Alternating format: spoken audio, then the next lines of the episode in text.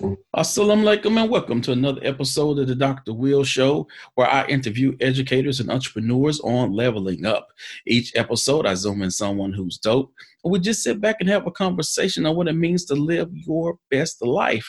Now, if this is your first time checking out the podcast, this is the Mobile University for Entrepreneurs, and I'm your host, Dr. Will.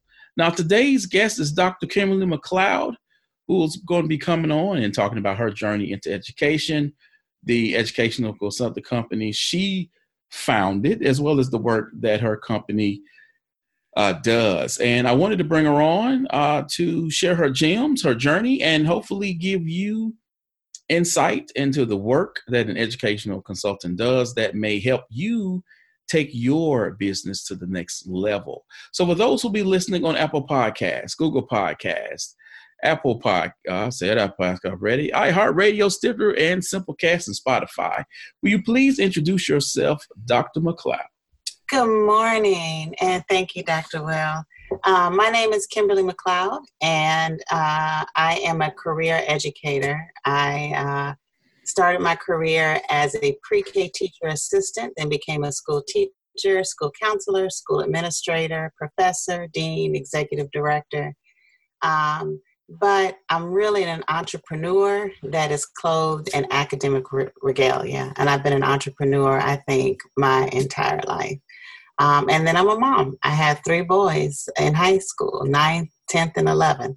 I call them the musty years. awesome. So I'm always curious as to how people got to where they are.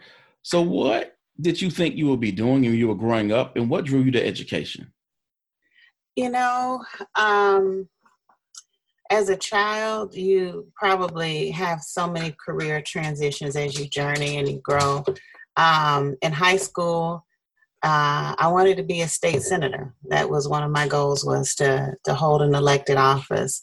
Um, and now this year I'm running for state board of education for the state of Texas. So I'm running for an elected office here, although it's not a senate office. Um, it's addressing that need to create and write policy that benefits our community and not just be the recipients of what other people draft for us, but be at the table to create what we need for our community. Um, my journey into education, I think when I went to school um, at University of Houston from San Antonio, I don't think I knew I was going to go into education. Um, my parents, my father was a career uh, military man, but retired and went into education. My mother was in education. Um, but it just happened to be what I was naturally good at. Um, but all the while, um, while teaching, I've always been an entrepreneur. So I opened up two child care centers while teaching. Um, had the dream as a teacher, started collecting materials, had a storage facility to store that. So when the dream and the reality came face to face, I was ready. I didn't have to get ready. Um, and becoming an author, uh, I realized the benefit of creating my own publishing company and um, saw the value in keeping some of that profit as opposed to, although that not to say there's not value in having a big publishing house promote you. Um, I've seen a lot of authors do that themselves and create extreme success. So I've had the opportunity to do that and help other people get published and um, put their work out there. So you are the founder of Creative Energy LLC. Yeah. What is the company's mission and what were you seeing or weren't seeing that inspired you to create to do the work that you're doing? So, Creative Energy LLC um, started out um, pretty much just a publishing company. Um, being a professor, there's this same publish or perish, and there's some act, some truth to that. That if you don't have publications, that um, you don't get tenure, you, which means you don't have a job. But um, so I started writing in national and international peer review journals. Um, and then school districts that I would work I was working with wanted more. And so that's when I started creating books and materials and then started creating children's books and fiction books. Um, and then from there, promoting just the written material, there was also a need for corresponding professional development. Um, and that's what creative energy is it embodies the creative element and energy that drives out of the box innovative thinking. And so the professional development and the consulting specifically, um, I would say this is for people who lead industry in any area, but specifically from the field of education, I think the highest request I get is for people who want to become more culturally responsive. Um, specifically, schools that are under this demographic transition, is what they call it, and not really prepared to address the needs that the, the this transition is requiring is when I come in and support them doing the work under creative energy. Mm-hmm. So take me back to when you made the decision uh, to become a coach and a consultant. What were you hearing from friends, family, or colleagues? You know, for those that are considering entrepreneurship, um, one of the things, I, the lessons that I learned is um, everybody doesn't have your vision, and they mm. can see what it is that you can see, um, or realize the talent you have to bring that to fruition. So a lot of people around me were telling me what I could not do, what I wasn't able to accomplish, and what they were really saying is, I don't see how I can do it, so I don't think you can do it. Um, and the reality is, you have a choice to believe that or not. And I chose to, they can say whatever they want, and I would hear it and I would receive it. I'd say thank you, and then I go on and do what I need to do. Um, people were telling me I couldn't get a doctorate and the master's at the same time. I worked on a bachelor's, two masters, and a doctorate all before 30 at the same time. People were telling me, You can't open a school. How are you going to do that? Um, and then you just you create the vision and the provision in spite of what anybody else believes because they don't have your vision. Um, and so, with that, it's who are you when it gets hard and it gets tough and it gets painful and it gets lonely? Do you keep going or do you quit in spite of the pain? And quitting is easy, but pressing through, you get a chance to see what you're made of. And so for myself, um, pressing through and creating beyond the imagination what even I thought I could do, I keep pushing myself to see what else I can do if I don't quit when it gets hard. What else can I become if I don't stop when no one else understands? And so to me, that's that's the heart of entrepreneurship is to keep going in spite of. And sometimes it hurts. You just have to pick up the hurt and, and take it with you and mm-hmm. keep going. So, how did you learn the business side of running a consulting company, and how long did it take you to actually get up on the ground working with teachers? So, um, one of the things I learned early on with the childcare business is um, you can't be an expert in everything. And because I'm, you know, such a uh, aggressive learner. Um, I was like, okay, well, I don't know enough about law. Let me go to law school. Um, I don't know enough about this aspect. Let me go take some classes in accounting and let me do all of these things. And the reality is, it's too much. I, I don't say to myself, you know what? I'm sick. Let me go to medical school so I can diagnose myself. so, um, I had to learn certain aspects and then learn who I could call and who was in my network and my circle who were experts in those other fields that can give me the knowledge that I needed. Um, and so at the very beginning, I did some um, uh, low cost intervention, like I had prepaid legal. And then I had an attorney firm that I could call for all types of legal questions. Um, so the business side, and then I had to hire an accountant. I just had to pay the money so I would not get in trouble with the IRS um, and do what was necessary. Then the marketing side. Um, a lot of that I had to do on my own, but I hired a graphic artist to make sure that what I put out there was top notch. And so, um, actually getting the work out there is one thing, but then you said, how do you build the audience and continue with the audience? Um, you have to be good. and so it's not just being able to put the package together, but you've got to be able to execute that and leave an impact that changes people's minds and life. Um, and so that piece is probably my greatest gift is the creative part. Um, although you become good at so many other things because you have to be able to survive. Mm-hmm, mm-hmm. And so I see that you focus on culturally responsiveness, uh, culturally responsive teaching, that people call it. You just mentioned how you get good at so many things, and that what happens to a lot of educators because if you are teaching seventh grade, you're teaching a whole bunch of stuff in seventh grade. If you are an elementary teacher, if you're not uh, compartmentalized, where you're saying, okay, I'm just I'm just going to do ELA, then you're teaching ELA and science and history and social studies, all of that stuff, and you're really wearing a lot of hats as a teacher for a, a lot of, a lot of times. Yes. When when that teacher is deciding, you know, I, would like to open up a consulting uh, business. How do they look at not only what they do well, but look at the experience they have in order to to create that specific niche to where they're going to work forward from?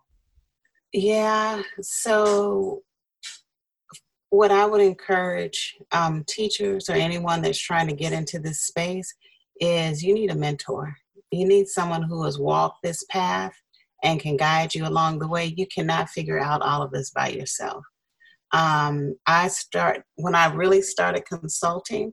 I was a school counselor, and my mentor, who was a who's a great friend now, um, his name is Eric Court, and um, he I had my first presentation at a conference, and he looked at it. He's like, "No, this is not going to work." And he edited it and reframed it and reworded it. He says, "Publish that as your abstract." I put that in the conference proceedings. My session was full. Um, from that session, I had two or three other calls saying, We want more. Can you come visit our district and give it to us? Um, and so part of that is you got to have a mentor. You got to, you know, before him, I had a principal who was, uh, saw more in me than I could see in myself. And um, she took me to my first conference and she goes, Next year, you're going to be presenting. And I'm like, no, I'm not going to get in front of all of these people with these fancy titles and fancy degrees. There's no way I can do it. But along the way, she kept putting me out in public and having me do these, this, this, and that. And then next year I presented, and it was a huge success. That was my first step into it. Um, but after that exposure, um, when I got a few calls and people were willing to pay me to do the work, we'll pay you $300 to do a workshop. I'm like, okay. so then you figure out how to do an invoice. You figure out how to write a, a, proposal. You figure out how to give a quote. You figure out, you know, those other little pieces. Um, but for teachers that want to do this, one, you need to have a coach to kind of, at least to get you started, um, to kind of see you through, because you're not going to know the terrain like someone who's been out there knows the terrain. Um, and and then you need to put yourself in public spaces where your audience is going to be. So I went to conferences where the audience that I wanted, they were at. And then I spoke in front of them by submitting proposals um, and doing workshops. Um, but two, you can have the desire, but you also have to have the talent. And if you don't think that you have what it takes now, build yourself up. I mean, even athletes, they train to become the best. They don't, they're not born the best. And then you have some that have more natural talent than others, but some people work harder at it and do better at it because they work for it. And so to get good, you really have to um, you have to build your capacity. How I present and speak now is miles ahead from where I started because the more I do it, the better I get at it. And I'm still a work in progress. Mm. So please walk us through the workshops and services you offer. So, um, because of my career in early childhood and opening up two uh, daycare centers, I do have books and an exp- expertise in early childhood. But the work that seems to get the most value is people want to become less biased. They want less biased schools. Um, you know, there's this quote that says, um, Our students don't need more grit, they need schools to be less racist. Mm-hmm. And um, and you have some people who really want to um, create equitable learning environments where bias does not disrupt the learning process. And that's the workshops, those are the workshops that I think are in the highest demand, um, both domestically and in North America or in Canada. Um, and those workshops really not only create a new paradigm of understanding, um, it creates a life shift on how you see yourself with with before you even get to the school community with yourself with your family with your community and how that identity has an impact of all of those that are around you including learners um, those shifts um, create the academic outcomes that we want for our students so mm-hmm. that's those are the services that i get the most um, requests for the culturally responsive um, being able to see the world um, and embrace it in spite of differences in color and language and height and weight and income and all of those other factors that classify and divide us, but understanding those those factors that unite us. Hmm.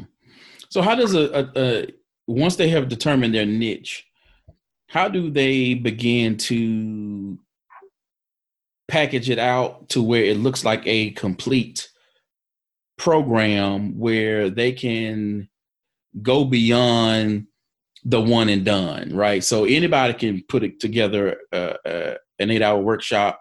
You come in, you go, and you leave. But a school district may say, "We love what you're doing. We want you here, uh, coming in, you know, once a week for a month, or we want you, we want to contract you to continuously deliver PD." How does a teacher take what they're doing and can create that full program to where they can actually create sustainable work with a school district and not be that hired gun for the one in and one out. Yeah. Um, so that you you know that entrepreneur, that teacher, that consultant has to create and build that package. A friend of mine um, who attended one of my workshops as an assistant principal that I'm so proud of. He called, he goes, Kim, I want to step out and do this on my own. He's an educator. And he did it. And it's been five years since he's been on his own, and he's grossing over $3 million a year. And which is way more than what I've done. And um, but what he did is what you just said is he created that sustainability model and then when you work with a district, he was able to work with multiple schools in that district. And so, even with my work, um, some districts will call me because it's a checkbox in um, what they need to do for culturally responsive work. But then you have some districts who really want to do this work done. And so you create and you build that sustainability package. Um, but most important, I just can't stress this enough. It's like you go to a restaurant. If the food is bad, you don't go back. you go back to restaurants when you enjoy the food. And it's the same thing with consulting. There's so many consultants out there that first of all, it's it's hard to get work if if people have not seen your work or heard about your work. And that's why you've got to get in front of audiences where your your your niche is. Um, and then second of all, your message has to be so impactful and so good that people want to come back. They want more.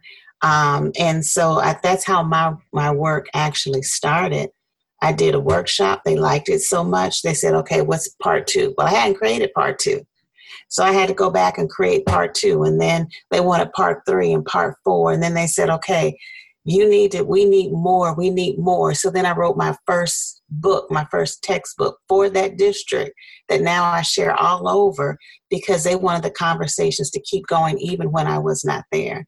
And so you have to build that in, you have to create it, but you've got to be effective and impactful enough that people want more. It can't just be a good meal, it's got to be a meal like, golly, that's one of the best meals I've ever had. Nobody else can make shrimp like this.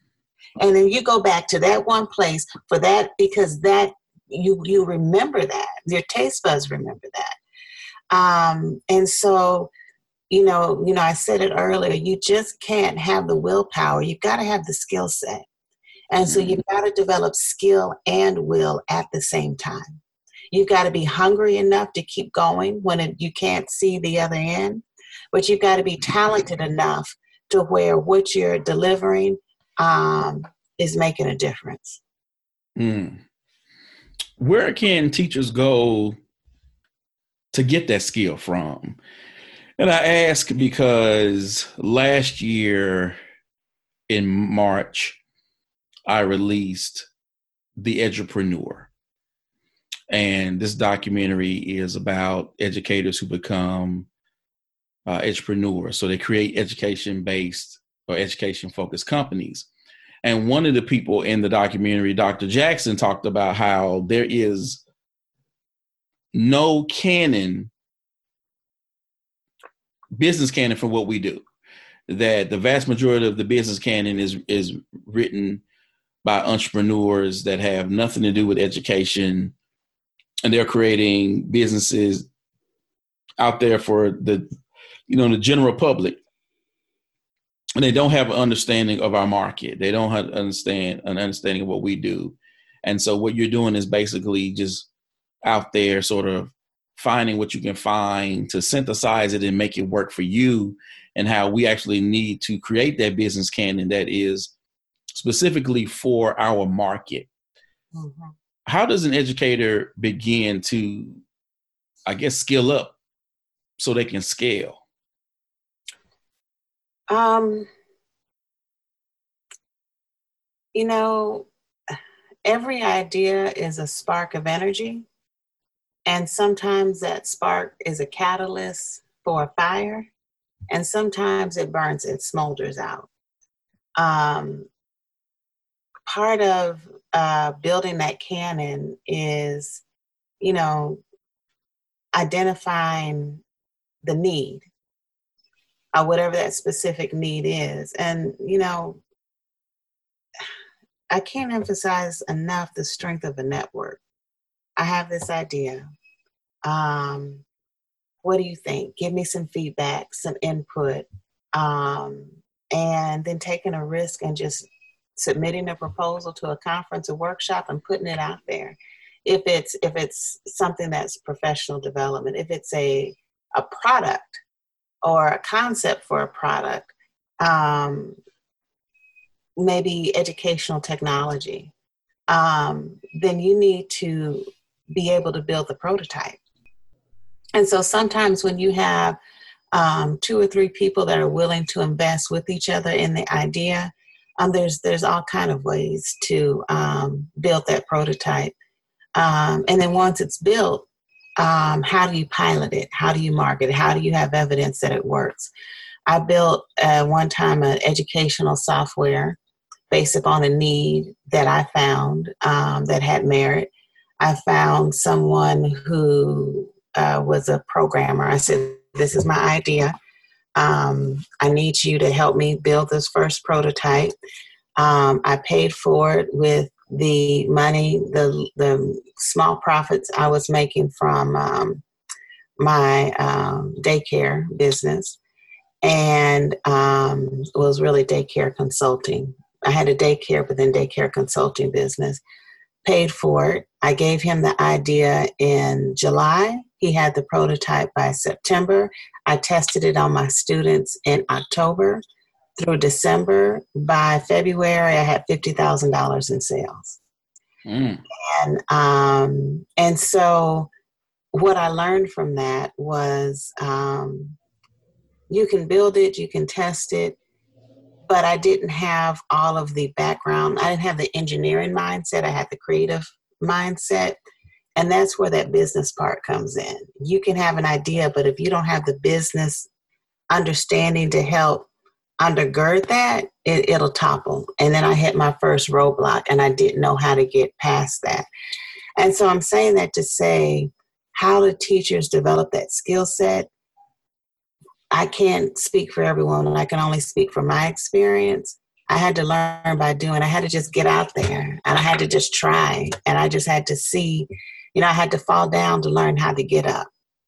And um, failure, there's this quote, and it says, "Failure is always temporary unless you quit and make it permanent." Failure was my learning. That was my my studio. That was my classroom. Teachers want to build that skill set. You got to get out there you got to put it out there and you got to you know um, i think it's gandhi that says when you lose don't lose the lesson mm.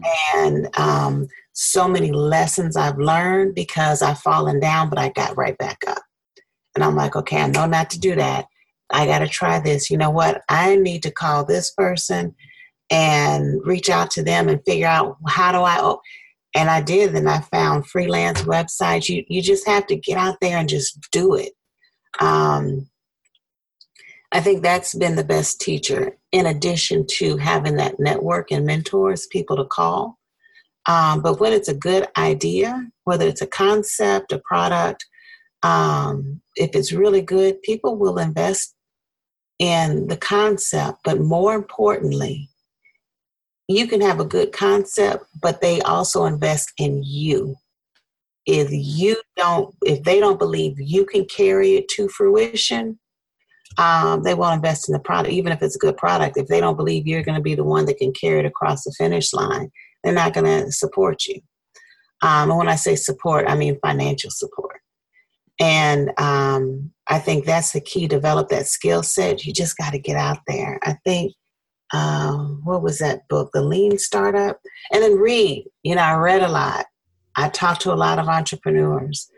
Um, to develop that skill set, you just got to get out there and just do it. You can't hold back. Mm. When you hold back, other people aren't, and they're going to be ahead of you. So, for those teachers and school districts that you work with, what do you hope they take away from the work that you do? you know, one teacher said this, and it had such an impact. She says, You know what?